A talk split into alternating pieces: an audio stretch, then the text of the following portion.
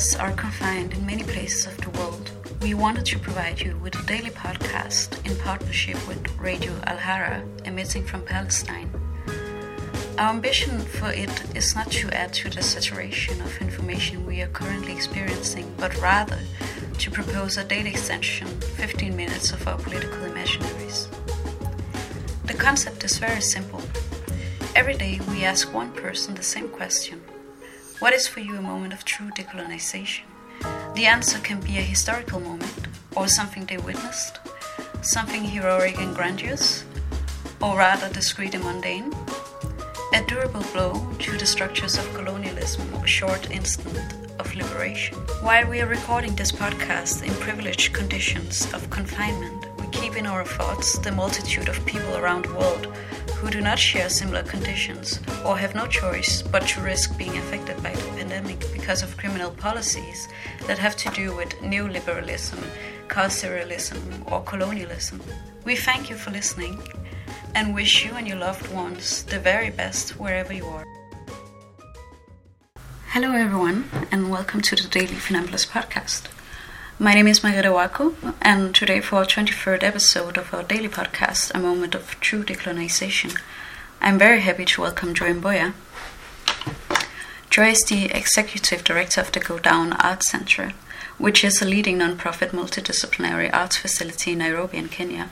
As a trained architect, performer, and cultural activist, she has led the Go Down Art Center's development as a site for artistic experimentation, cross sectoral partnerships, and creative collaboration. And in addition, she has led various ambitious cultural programs in Kenya, among other the annual Nairobi White Festival that connects culture and city. Finally, Joy's strong dedication to the development of the creative economy in Kenya has been widely recognized and awarded for her outstanding leadership within the creative industry. So, hello, Joy, and thank you so much for taking the time to talk with me today. So, I'll just basically go straight to the point.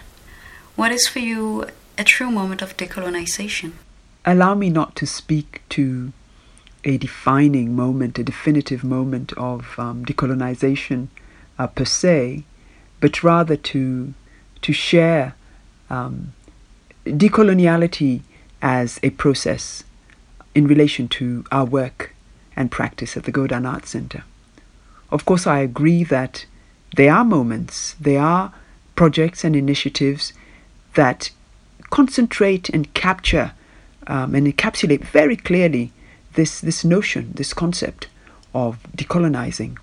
Um, but I will, I will speak about process because I think that ultimately uh, to decolonize is to recalibrate at many different levels. I like to think about our work um, within the frame provided by scholars of coloniality, where they talk about three aspects of coloniality. One aspect being the coloniality of power, um, another aspect being the coloniality of knowledge, and a third aspect uh, being the coloniality of being. At the Go Down, I think we, we, we have experiences that um, highlight or illuminate all of these points um, quite clearly.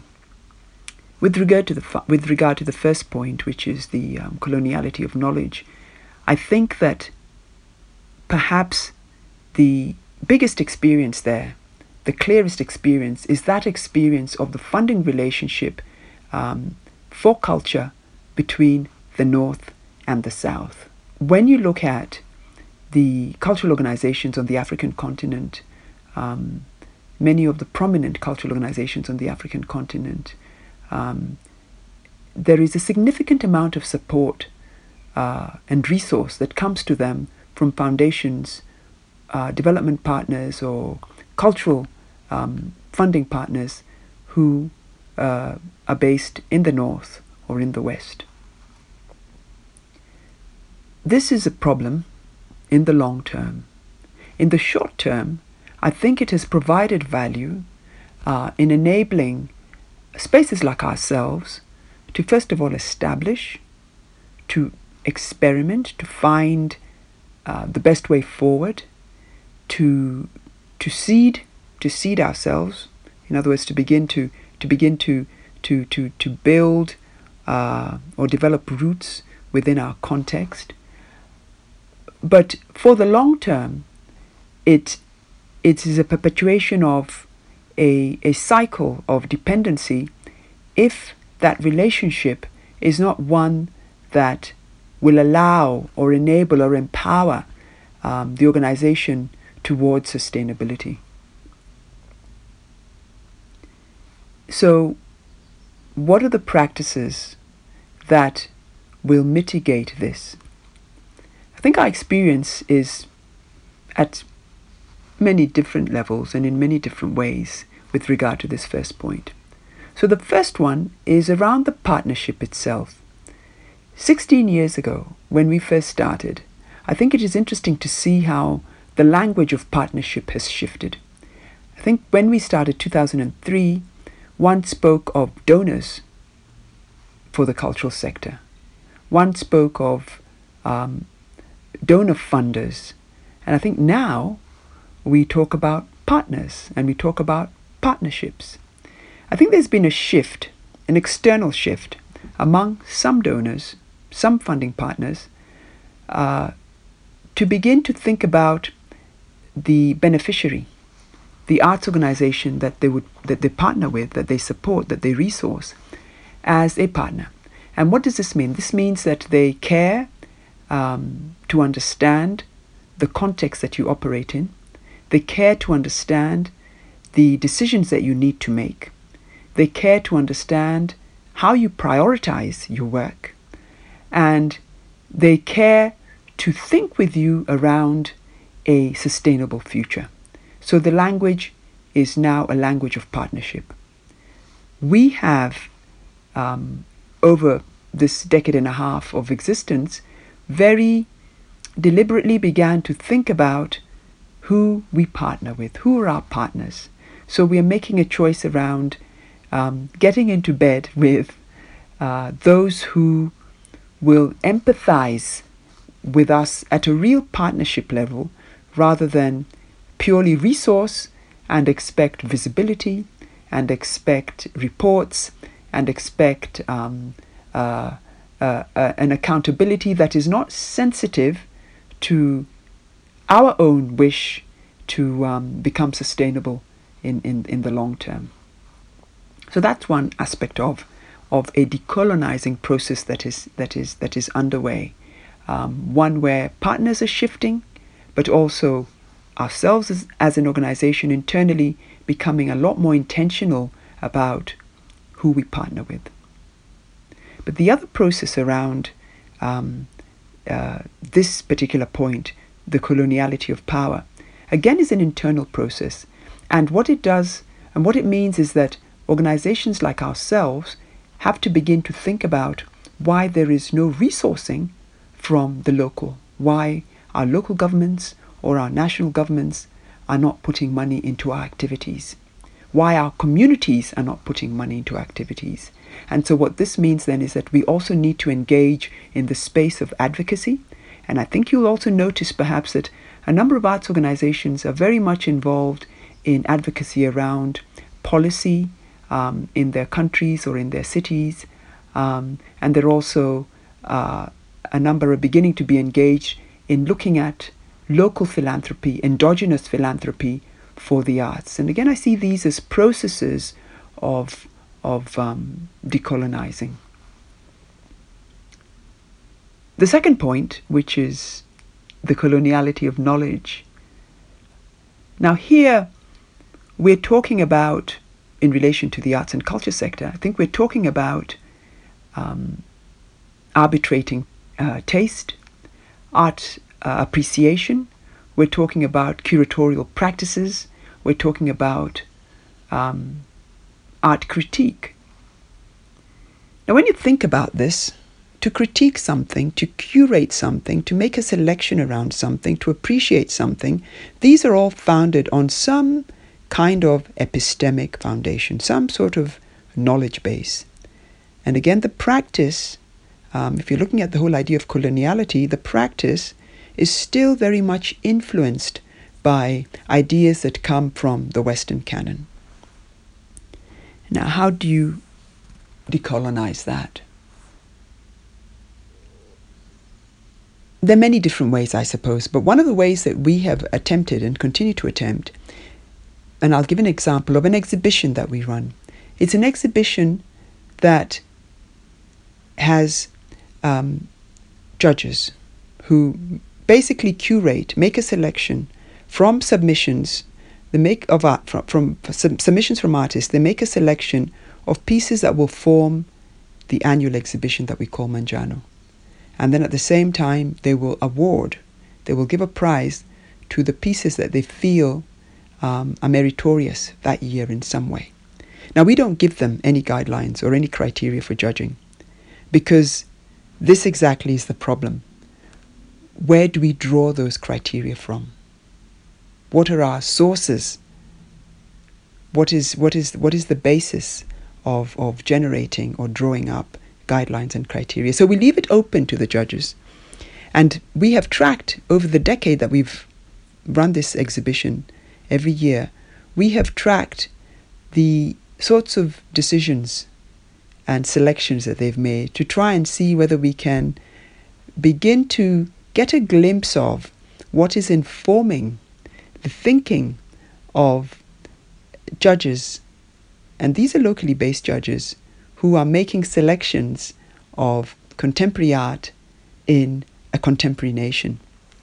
I think one of the interesting things for us to see is that almost consistently they are looking for different new visual voices, if I can so describe them, that speak to the current state of contemporaneity, but also begin to provoke or give a suggestion of a future, a future, a future sense of self, a future cultural self, um, if, if, if, if I can so describe it.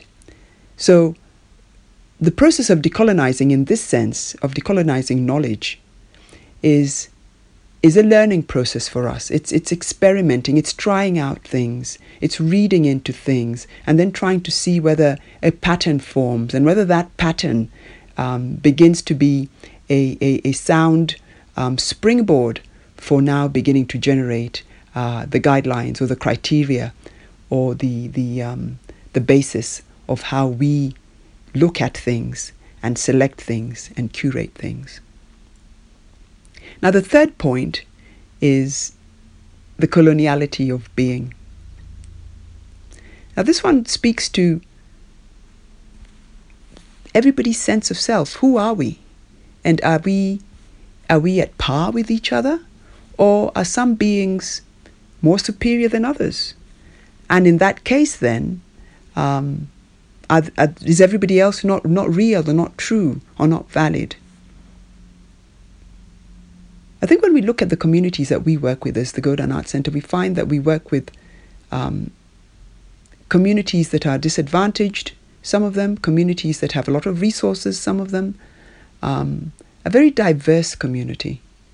And even without projecting ourselves on a global stage and saying, well, okay, how are we, how are we compromised um, in terms of, in terms of, uh, in terms of how we are perceived, the lens or the gaze that comes to us from, from uh, a Western perspective. Even before we cast ourselves out there, we within have dichotomies. We have we have power plays internally as well that that um, prioritize some and that diminish others. So one of the things that we are trying to to to to unpack as an art space is how do we empower the actualization of all of these plura- pl- pl- pluralities of self all of these pluralities of self. How do we empower these? How do we how do we foreground all of them? How do we allow that they're all present? We try to do this practically through a festival um, again that we run annually in the city of Nairobi, where the residents of the city themselves um, curate a week long festival that is a projection of their own markers of identity and value. This has been very interesting to us. some of the things that we've seen and, and began to understand um, is, first of all, just the space of presentation. When you ask a community to curate its own festival, and you see where that festival plays out, then you see the festival plays out in the market, it plays out in the street, it plays out in the social hall, it plays out in a school. And so we then have to ask ourselves how the institution and the physical space that we occupy as the Go Down Arts Center, how does it relate with that curation of space in the community? What does it teach us? What does it tell us? What direction, what new direction does it point to? The other thing we've seen with these community festivals, um, again, which is interesting for us, is that they, they follow the rhythm of community life. So, to give an example, a community might curate a full day of activity. But when we participate in their activities, it's interesting to note the range of, of, of, of the, the, the demographic spread of audiences across the day. In one community, we noted that from mid morning to about lunchtime, when they started their activities, um, the, the audiences were predominantly young men and a few older men. There were no women to be seen. But then, as mid afternoon came on, you began to see the girls and you began to see the women. So clearly, there is some role and responsibility that the genders are playing that influence the rhythm of life and the freeing up of time to participate in the festival that is the result that we saw. And so we ask ourselves as well, as an arts institution um, that is located physically somewhere and that programs things um, each day or each week and puts a time against the programs, what lessons does the community teach us? And for us, this connection and this learning from the community is part of the process of, of, of decolonizing. It's part of the process of, of really trying to, to, to um, understand the, the, the value and the place um, that we hold and that we bring into, into community. I think, I mean, generally, I think that it's, it's, it's, it is next to impossible, I think, for any arts organization on the continent, ours included, to not be a part of the process of nation making in this sense that nation making is knowingly or unknowingly a process of decolonizing.